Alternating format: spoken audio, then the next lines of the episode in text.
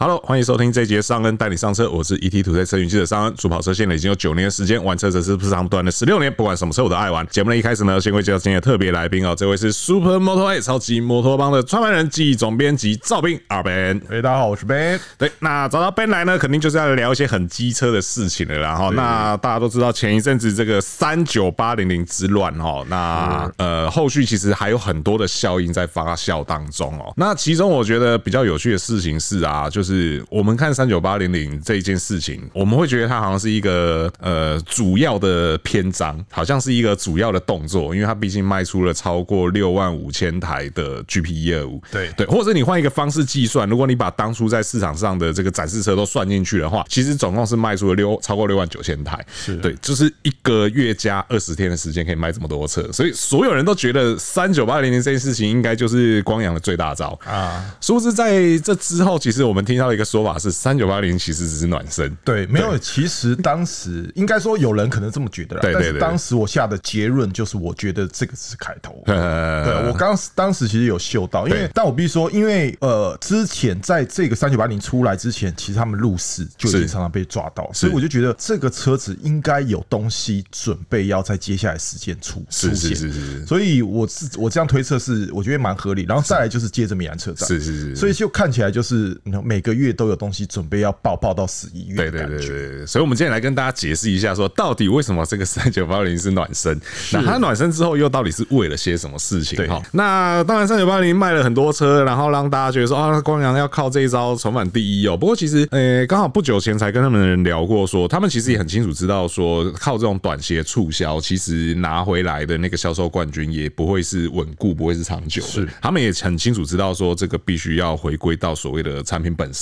因为近几年他们的这个最大竞争对手，说实在话，产品有多好，大家都是看在眼里。那光阳当然也不是傻子啦，也不是说这个就都不动作啦。事实上，人家也是在动作，只是车子的研发，他们也很坦白的讲，一台车从无到有，那个至少是需要至少三年的时间，进度再快也要两年多。对，所以说大家可以回推一下，说目前这个光阳失去所谓的销售冠军大概多长时间？其实也大概就一年多，快两年而已。对，所以。他们还在憋大招啦，那只是当然说你也不能说憋到最后一刻才把东西啪啪啪全部拿出来这样，所以还是有一些先后顺序的。那就像 Ben 刚刚提到的，这个三九八零是一个开头，然后在九月底的时候呢，有一个发表会，这个就是第二章，然后到了米兰就是第三章，明年还会有第四章。好，那明年有什么东西我们还不知道，但我们可以先回头来看一下九月底的发表会到底拿出了哪些的东西来哦。那首先总共有四台车嘛，分别是这个 RCS Moto、Mini Moto，然后罗马 GT 跟 K One 哦，这个事实上那天发表会当下，你有没有觉得说，为什么是这四台车凑在一起？你有没有这样的感觉在？我是觉得啦，它基本上把每一个消费族群都已经满足到了。是。那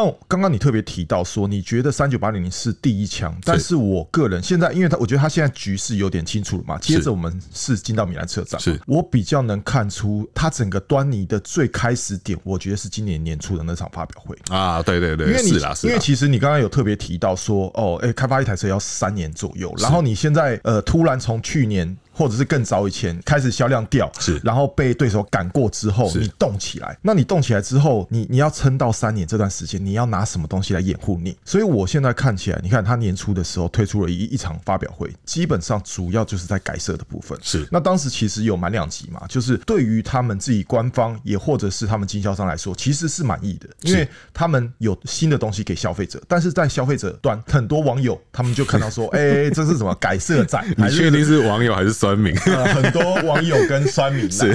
这个是一个改色的发表会。那现在你现在回看，好像合理，因为你看他第一个节骨眼，我先给你改色，因为我三年我我没办法，时间没到，我生不出产品，我先用改色当做掩护。但是改色呢，到改型这段期间，中间还有一个空窗期，他就用三九八零来打第一波。嗯哼，那现在你刚刚问到我的改型的部分，我觉得就是这一次的重点，因为我觉得这一次回到你刚刚讲的，他带出了这几台车，你有注意到，他都是以现有的车型做微幅的升级。对，当然有一台可能 RCS 改比较多，但是基本上你看到的，它的整个基底都是现成的，也如同你刚才讲的，它其实每一个版本都在针对不同的族群做一个。强心针的。效果是，只是比起年初的那个改色版本，我觉得这一次就是更有诚意的拿出来，就是那个强心针的剂量啊再更大一点，更大一点，更大一点。对，那像这个，我们就照他那个顺序来讲好了哈。就是首先是我想想看，应该是先从两台车讲，还是一台车讲？我觉得先从两台车讲好了，因为魔豆系列这个东西，我觉得，因为一开始我们并不知道有 RC Moto 这台车的存在，对。可是早早就已经有人爆料说会有 Mini Moto 这台车的存在，是。然后又接着是说这个 Moto 这个东西，它这个后缀名称的后缀，它就是从 KRV Moto 一路延伸下来。对，所以当时就有人在讲说，这个 Mini Moto 应该是链条版的。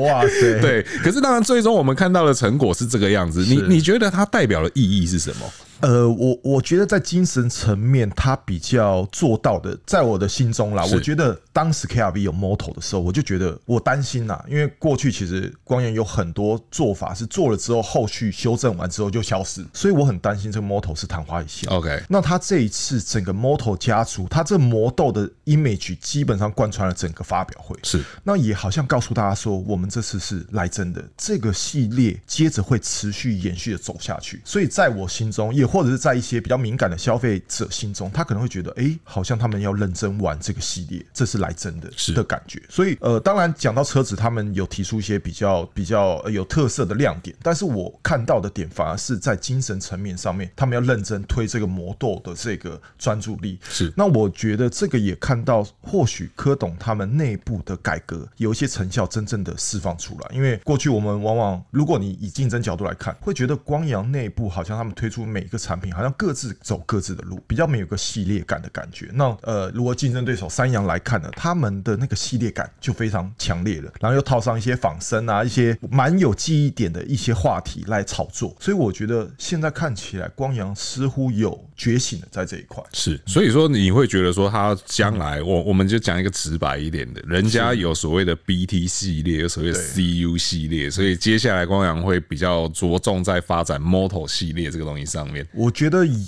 应该是说，他们内部会针对产品线的规划做一个有整列性的一个思考跟退出。是，我觉得这个对于品牌来说是好事。对啊，因为确实就像 Ben 讲的，过去看到他们家的东西，你都会觉得比较零散一点。虽然说，当然每个车型是针对不同的族群、不同的集聚，这个我们都看得出来。可是好像比较没有一个关联性存在。是，或是当你讲到某一个东西的时候，你就会想到说，哦，这个是光阳的车这样子。但是三阳在记忆点这件事情上面是做的。确实是蛮成功的，对对。那我们接下来就来看到这个魔斗系列的算第二款车和第三款车哦，是第二款车就是 RCS Moto。你那天现场看到之后，你觉得它有什么比较吸引你的地方吗？我觉得头的部分吧，应该是如果啦，我我我必须说，如果以我挑剔的设计师性 龟毛性格就上升。我当然觉得这些设计都有点太浮夸了，因为我不是这个年纪的主角啊。OK，懂。但是因为我们身为这个行业，就是我要换位思考。对对对对。所以我在想，现在这个头的样式应该是。年轻人会喜欢的。那当然，它有一些敌对阵营的影子，这个我必须说还是有。比如说它的鱼眼头灯嘛，然后还有一些尖锐的头的感觉。是，但我我我当时现场看现场的车子的样式，我就觉得其实跟看图片是不一样。嗯哼，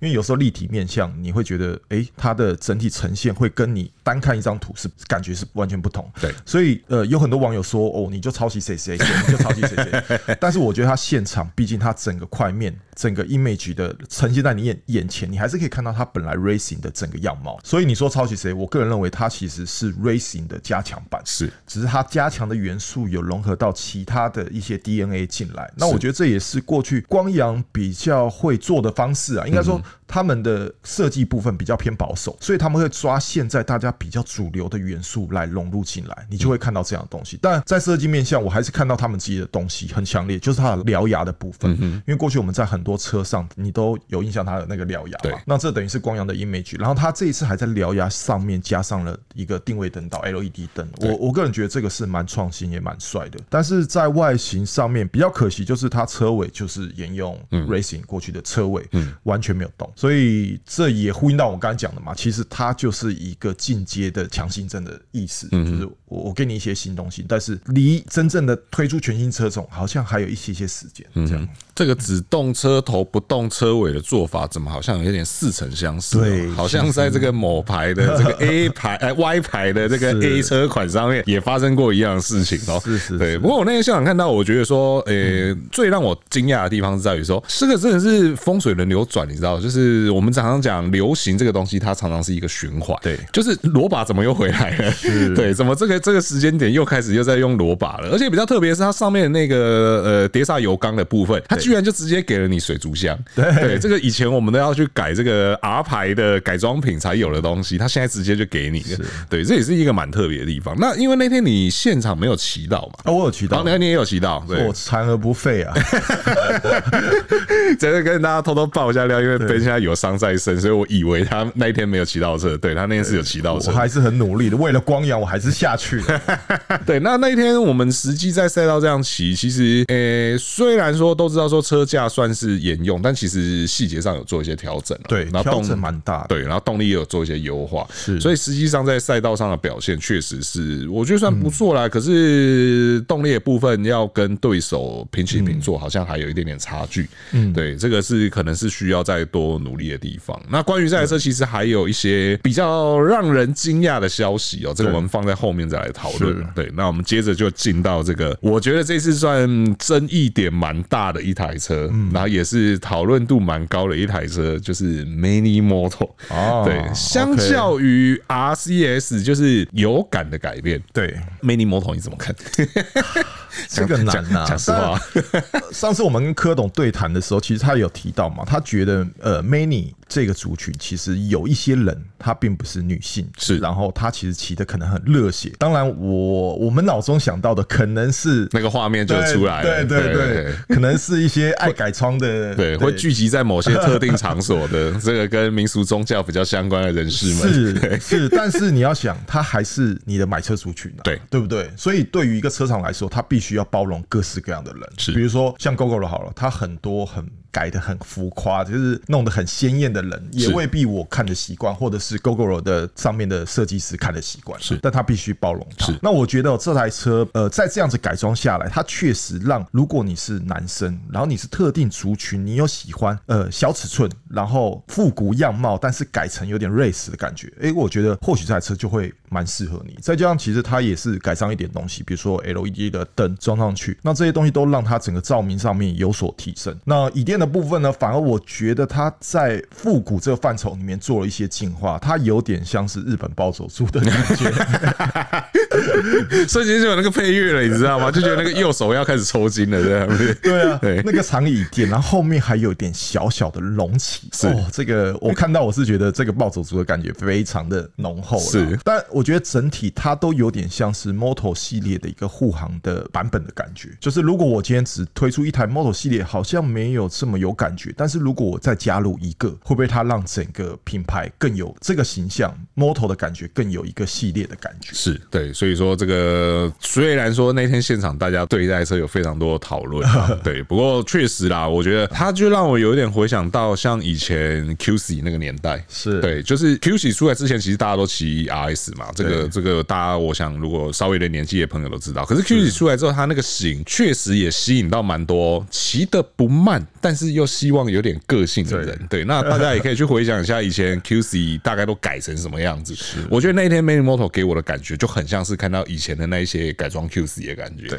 对，那它就是帮你做了一个很好的基底，做了一些调整，让你在要做更大幅度的改装，或是更有个性化的改装之前，不会受到它原本那种稍微时尚、时尚、复古、复古的外形给限制住。我自己的看法是这样子啦，对啊，所以说这个是 Manimoto 部分。那接下来 Moto 家族会怎么？发展，我觉得大家可以再期待一下。那再来就来到另外一部车，也是一个嗯讨论度，我觉得算蛮高的。不是它，只是它的讨论比较多，可能是在它名字的部分。就是那时候大家当下看到这个时候，哦，KRV 又出了这个风镜可调版本。等一下，它现在不叫 KRV，它现在叫罗马 GT，为什么？对，那你怎么看这台车？呃。我我不知道为什么，但是我因为我们隔天其实有有短暂试乘这台车嘛，是。虽然我知道它就是 KRV，它只是加了一个长风镜，但是我当天骑乘我真的很喜欢这台车，嗯哼，它的喜欢程度可能胜过 KRV Moto 哦，因为我我我觉得当然在消费者市场来看，它的版本有点太多，对，这个是它这台车最大的问题，但是我认为现在的 Roma GT 这台车的样貌才是真正 KRV 的原始版本，嗯，我会这么认为，因为你看它后面虽然它没有配上链条版本的传动，它是皮带嘛。但我认为皮带配上长风琴，这才是这台车真正最优异的一个发挥。是这台车以我们自己身高，哎，以我跟你这种身高来说，骑起来是非常好骑。因为我们自己实际比对过这个等级的各个品牌的车辆，KRV 的这个车的架构是最适合个子高的人。但我不知道是不是因为柯董的关系，但我觉得是有可能。我也觉得有可能。对，然后再来就是因为他们考量的可能不只是台湾或亚洲市场，他们考量可能欧洲市场未来的销售性，所以高个子是他们必须要参考的点。所以这台车我觉得我骑起来是最舒服，再加上后面的这个皮带所带来的宁静度，它还有它那个缓冲的感觉。所以我们在市区拍摄其实时间很短，真的很赶。我觉得它的引擎的顺畅，再加上皮体验，再加上后面的皮带，我赶路的时候我是觉得在那个赶路的空档，我微微的可以感受到这台车带给我的舒服感。是，再加上你上高架桥之后，风镜可以随你的任意调整高低。然后其实高的位置，我我自己啦，我常常改风镜，我很担心就是长风镜看起来怪，但我觉得它高的位置射起来看起来是 OK 的，是舒服的。那如果你想要热血缩下去之后呢，它整个一体感又非常具有动感的感觉，所以这个真的是蛮加分的设施。是，而且这也是改装所做不到的东西。嗯、对对。那关于 Roma GT，我这边还有两个小小的点分享给大家哈，就是为什么它 不叫罗不叫 KRV，要叫 Roma GT？、哦、这个其实呃，柯董也有跟我们提到说，因为他觉得说这台车比较偏向于休旅那一方面，或我们讲的这个伟大的旅行 （Grand Turismo 这个部分。所以说，汽车厂有一台车叫做 Roma，哦，这个 F 牌不是美国那个 F 牌，是意大利的 F 牌，对，很贵的那个 F 牌，对，他有一台车叫 Roma，但是呢，呃，克隆又觉得说不能直接跟人家叫一模一样的名字，所以他为了更强调他这个伟大旅行的概念，后面又加上 GT 两个字，啊。对，这个是为什么他这次会改这个名字，而且因为他们也希望这台车打的族群是相对更高端的族群，对，相较于那个，因为其实一开始我都觉得 KRV 应该比较像是一个跑旅车设定，可是，在光阳自己的分析看起来，好像是他们觉得这群人反而比较偏向竞速，对。对，旅行的成分相对是少的，对，所以说他们希望说这台车旅行的这个印象再更强烈一点，所以才毅然决然说用另外一个系列线的名字这样子，这是第一个跟大家分享。第二个是我们刚刚一直讲到说这台车比较偏向于旅行那一方面，所以很多人会认为它的传动设定应该是比较偏向于所谓的旅行的那个版本。那在先前的这个 KRV Neo，它其实用的就是大家所期待的那一种比较偏向于修旅，转速比较低，然后延伸性比较后面的那种传动设定。可是呢，Roma GT 呢用的是比较偏向于 Moto 的那个设定，它是比较偏起中、比较冲的那个设定。那这也是光阳去研究之后的结果，就是他们说，其实，在 KRV Neo 上面那一种比较低转、比较偏旅行的传动设定，其实相对的比较消费者没那么爱。对他们觉得，就是消费者的回馈都还是说，他们比较希望是比较直接，然后比较轻快的设定。所以，即便这些 Roma GT 比较偏旅行的设定，但是呢，它的传动还是比较冲的，还是比较高转速、比较偏起步的。这我们实际在骑的时候，应该也都感觉得出来。对，它的起步还是非常顺畅的。这个是我对于 Roma GT 这个两个小小的点分享给大家哈。那再来就来到，我觉得真的是那一天现场画风一变的一台车 K One，是 这台车到底怎么来的？我还是不理解。你对这台车的理解是？我觉得就如同我们刚刚讲的嘛，其实它的基底你可以看出，从车尾的部分你就知道它是大地名流车系的名流系的原始架构。本来我觉得名流车系它都是走比较保守。比较乖乖牌，就是大家觉得国民车该有的样子。那我觉得这一次 K One 呢，它就赋予这个国民车不同的定义。他们想试试看，说如果是有风格的国民车，可能配备再好一点，那会不会是大家可以接受的一台国民车？所以我认为 K One 连这个名字都很不像国民车，因为我不知道啊，可能是我们自己 K One 的赛车 有另外一个定义。对，为什么我听到 K One 就觉得这个是就觉得蔡董应该有投资在赛车赛车的感觉？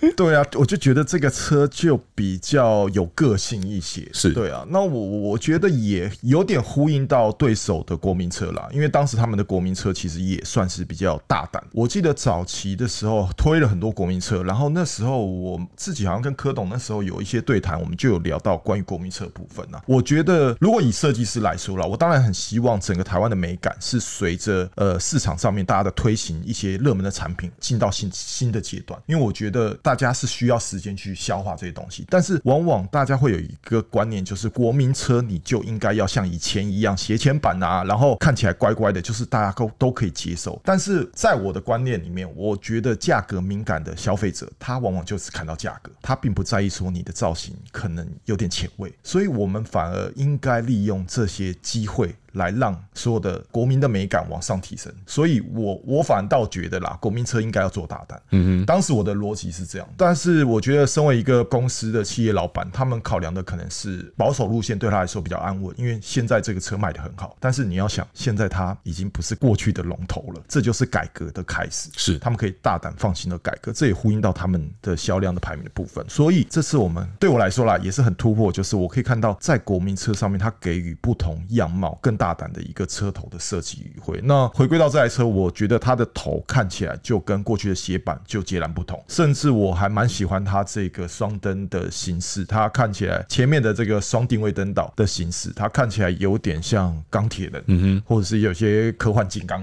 的感觉。那这个方的大灯也有点像是呃他们家的那个复古车系沿沿用过来的大灯，但整体看起来都不像过去我们觉得该有国民车的样子。是是是，对这个。其实，嗯，因为我觉得某种程度上也是因为。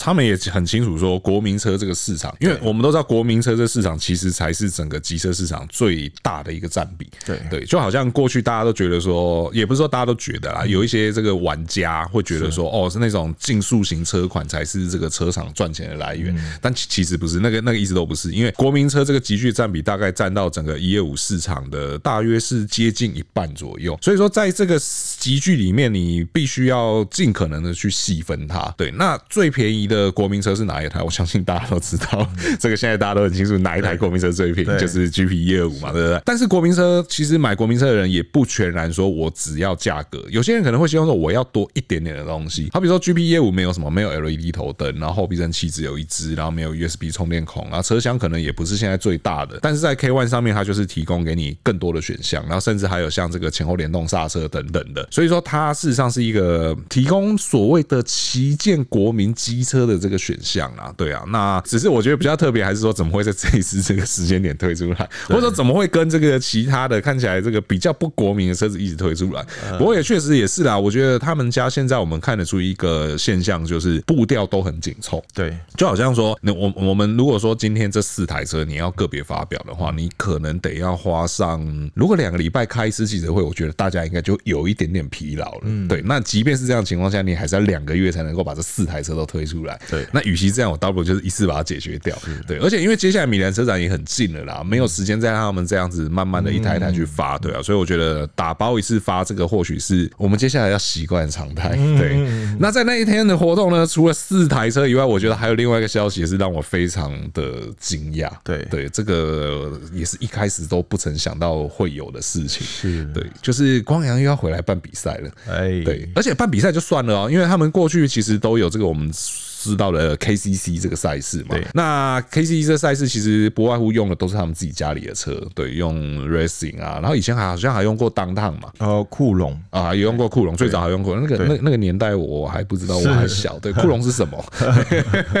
对，就是这一次，当然他们的比赛虽然说呃很多细节都还不知道，对，但除了会有他们家的车以外，居然有别牌的车，对，这是怎么一回事？特别，对，他们会用这个所谓意大利欧巴雷的这个档。挡车小挡车小 GP 挡车去办比赛，对，你怎么看这件事情？好，因为据我所知道啦，当我们跟柯董聊天，他也会讲，他说这个欧巴雷品牌其实跟他们关系非常好，是，呃，虽然它是一个意大利品牌，所以他们等于是先有这个关系，然后才看看有什么样的合作空间。呃，我讲一下欧巴雷，欧巴雷基本上我记得没错，二零一九年的时候，他在 MotoGP 被选为 MotoGP 的 Mini GP 组的一个统规车款，所以也因为那样子的话，我们。这几年常常看到 MotoGP 的车手在很多国家做训练的时候会用我们看到这个欧巴雷是。来当做是练习车，是，所以也因为这样，他在世界各地有在玩赛车的人的心中，他奠下了一个至高无上的地位。是，那确实他的价位也非常的高，因为在台湾在这一次光阳引进之前，其实有很多人透过一些管道自己引进。我知道最近有人引进的版本，就他他有一六零跟一九零嘛，一九零的版本好像引进将近花了五十万左右，哇塞，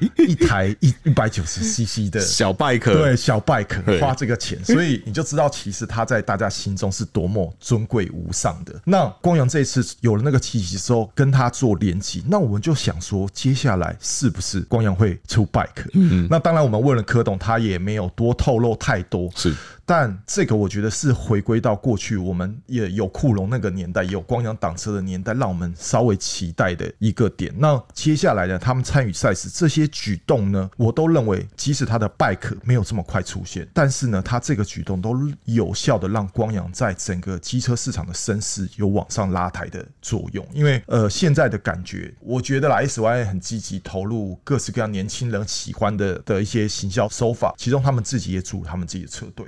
所以他们很有效的拉近跟年轻消费者之间的距离。但光阳，你看它主打过去就是吉米的国民车嘛，GP 业务嘛，然后在它市场上大部分讨论都是销量的问题啊，还有一些国际上面的，比如说他去哪个国家拓展什么技术啊，是他们的格局拉的比较大。对，那往往在台湾的主流族群的年轻人，他可能就觉得，我好像都感受不到你们的热情。嗯嗯，那我觉得有这台车，它似乎就补足了一些热情的感觉。那你就觉得，哎、欸，这个品牌它的热血的因子好像要开始重新点燃的感觉。所以我，我我是觉得，即使我们现在看不到光阳的真正属于他们的 bike，因为他们这次欧巴里他只是冠了光阳的名，对，然后光阳的烤漆进来而已。但是呢，我觉得在形象部分的提升，这个对现阶段的光阳来说是相当重要的。是因为办比赛这件事情，说实在话，真的是一件吃力不讨好。因为你也办过，你也知道，对对对，就是当然你说提升形象啊什么那一些有的没的，这个道理我都懂。对，但是对于一个企业来讲，做这件事情就是注定要赔钱。哎呀，对他肯定就是要赔。当然，以以企业的经营者的角度，就是以以前像我这种普通人，我会觉得说这做这种事情叫做赔钱。对，但是在如果说是一个比较有想法的领导者，他他的眼中看到的这不叫做赔钱，他会认为这个叫做行销费用。对对，那当然再再怎么样都还是要烧钱。去做这件事情啦，我觉得愿意去做都是很好啦。对啊，那当然除了说像 Ben 刚刚提到了对于年轻人的期待以外，事实上，呃，官网内部也有听到一些是来自于经销商的期待啦。对啊，就好像说，呃，我们讲一个比较直白的，呃，像 S O M 的 Jet 车系为什么可以卖这么好？它其实我觉得它除了说自己本身的条件够好以外，是因为赛事很蓬勃嘛，所以能改的东西也多嘛。对于年轻人来讲，想改一台车，我当然是找一台最好改的车。那对于电来讲，我当然是好改的车，对我来讲能卖越多，我后续能赚的东西就越多。所以说，其实也有经销商在和光阳反映这样的事情，是说哦，我们没有一个比较这种明星产品啊，然后可以去推荐给年轻人什么之类的。所以说，除了说 Mini GP Oval 的车子以外啊，另外一个统规赛的另外一边就是 RCS Moto，也就是这一次的这个新车。那借由这种比赛的方式，然后去塑造起它一个性能的形象。那当然，车行未来在推广啊，或者说在我我我我刚刚差点讲一个很难听的词，我差点讲说洗改装，就是推荐改装品的时候比较有一个方向，比较有有东西有筹码可以去跟消费者做谈判这样子。所以说怎么样都是好事啦。所以说这个是那一天这个轰动时刻发表会的部分，然后大致上是这样，大概发生了这么多事情。那接下来呢，就是十一月的米兰车展，蛮值得期待的。对，米兰车展，你目前你你会。你你觉得会出现什么样的东西吗？你有没有一个你我们反正是乱猜，以下都是不负责任言论，因为没有任何的官方资料给我们证实，以下都是我们的推测，因为毕竟我们也都去过好多年了，所以说中间因为疫情的关系断了。但你觉得这一次，你觉得会看到什么，或你希望会看到什么？呃，我觉得这一次，呃，至少在国内场的部分竞争应该会非常激烈，因为我们很确定的三洋一定会去嘛，然后再来就是三洋有可能会发表，以现在外面流出来的资讯啦，油电的几率应该蛮高的。现在你说 hybrid 吗？对，hybrid 哦。他们这么认真要做 hybrid 这件事情，外面得到的消息是这样。OK，所以呃，有可能呃，三阳的部分会推出这样的东西。那光阳的部分呢？其实因为我觉得光阳真的它比较偏向于过去保守的一些包袱，毕竟他们在国际市场真的卖的非常好。是，所以在米兰车展，以我们过去的经验，它可能还是针对米兰当地或者是欧洲当地的产品为主，那可能会带来一些电动车的产品，那是肯定的啦。是，那如果以台湾消费者，我觉得的看点或许一样，也是在一些大洋上面，或者是 IONIQ 是，或者是一些电动车。那如果当然你说我期待，我当然期待他们跟哈雷的合作，有一个谱，或者是有一个光阳的版本，真的出现了大型的电动 bike，但。时间点那么有没有办法那么快，我也不敢讲。那我觉得，呃，三洋那边，我觉得以过去他们推出的经验来看，三洋是比较让人期待的。期待的点并不是说他们推出的东西是什么，主要是在于他们常常推出的东西是台湾的东西，是可能他今年在米兰车展推出，明年你可能在台湾市场就买得到的东西。是。那或许我觉得三洋这边是推出之后，你可以马上就可以得到的东西，这会让你比较有有那个感觉。嗯，那光阳这边可能就是你看到的哦，这个是他国事务啊，或者是欧洲的事务啊，那或者是有可能是概念，也当然它还是可能有 Ionis 啦。Ionis 如果有新的车款，那我们也会觉得蛮开心。是是是，我自己的看法的话是，呃，我觉得要分两个部分来讲，就是我们讲的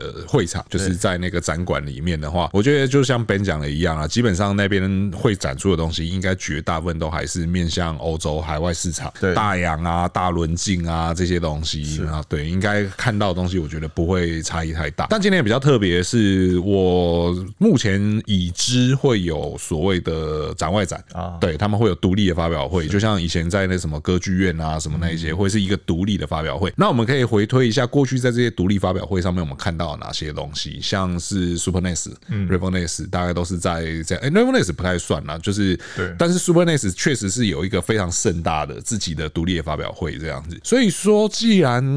要办独立发表会，我觉得某种程度上应该也会是像这样子重磅的东西。只是当然相对来讲，就我觉得也会跟别人讲的一样，那个对台湾消费者来讲，应该会是一个比较有距离感的东西。它相对不那么接地气，是它不是你今天在上面看到的，明年你就买得到的东西。对我，我觉得这个就是呃，酸民跟 台湾消费者比较不太能了解，因为我们真的太常，可能跟厂商之间会比较好。是像我们跟柯董。活动之后的对谈的几率真的蛮高的，是。我就发现其实他的整个视野跟观点不在国内，是。国内只是一部分，他其实是放眼这个国际，他做的策略比较像是一个可以解决永续问题，然后满足整个企业的永续发展的点。那当然三洋也是，但是三洋它就是着重在第一线的产品，就是你们年轻人或者是大家山民们想要看到的那些东西，就是哦我我推出的一些什么三菱科技这些东西都是马。上你就可以买得到的东西，所以我觉得各自有各自发展的强项了。是，所以自然在米兰车展，你要看到一个马上你明年就可以马上在 KRV 或其他车款上用到的东西，可能有点难。嗯，或是我觉得这这件事情我们可以换个方式来讲啊，就是呃，当然你说三阳过去很多东西是米兰展的，然后台湾就买得到。对。可是大家注意一件事情是，他那个在米兰发表的东西，其实也不是用外展的形式，嗯他就是直接在会场里面，然后会场里面做一个。小型的发表会，然后一次啪啪啪，所有事介绍完，对，就就这样结束。那个成本相对是低的。我我不是要说他抠还是怎样，而是说因为这样的东西，他这个意思啊？没没不是不是不是不是不是，因为没有，因为他们清楚知道说这个东西它其实就是呃已经已经准准量产了，然后而且是即将要开始销售的东西了。而且他在那边办完之后，他台湾还是要办一次发表会啊。对对啊，你你主要还是要在台湾再发表给台湾的消费者知道嘛。对啊，所以说就是那个规模来讲是有落差的。对，那展外展大家知道，展外你在国外办展就已经很贵了，然后你还要在展外再办一个展，那个成本其实是蛮惊人的。对，其实他们每一年我觉得光阳办的展都蛮让人期待的。对，然后再来，我觉得这个也回归到你刚才讲说，呃，预算的这些问题，我觉得也是跟他们公司编制也不太一样啦。因为三阳那边，据我所知，他们基本上都是当地的经销商啊来主导这些事情。是，那光阳这边呢，则是直接指派人过去，因为柯董，我觉得一个上市上柜公司跟一个就是呃自己的公司，那个气度、那个自由度还是有差。那我觉得光阳就可以明显看出，他就是我的公司，我想要怎么做，我就是不用听别人的意见。是，对啊，那所以我觉得自然光阳在每年的这个展外展都相当让人期待。当然，我觉得大家也可以关注一下光阳的一些技术发展，或者是跟其他品牌的合作。或许它打的比较远，但是未来可能很快它也会来到你的身边，会改变其他的东西。是没错，所以说就让大家期待一下喽。这个今年的米兰展呢，会在十一月的第二周，我记得是十月七号、八号那边开始，会是媒体日。我我懒得算那个时差问题，反正就是十一月第二周，大家都可以关注一下我们 ETtoday 车云和 Ben 这边 Supermoto8，我们都会在现场哦，为大家带来第一手资讯哦。其实也不只是光阳和三阳，因为米兰车展毕竟是一个国际非常重要的机车展会，所以说有任何好看的、有趣的、新鲜的东西呢，我们呃 ETtoday 车云跟 Supermoto8 都会在第一时间带来给各位。那以上呢就是今天节目的所有内容哦。如果说觉得我们节目内容不错的话，请不吝给我们五星好评，这会对我们很大的鼓励。还没有订阅朋友，请下一下订阅，这样才第一时间收听到我们节目。如果对内容有任何问题或意见的，都欢迎留言提出，让我们一起讨论。那我是尚恩，我是 Ben，我们就下次再见喽，拜拜。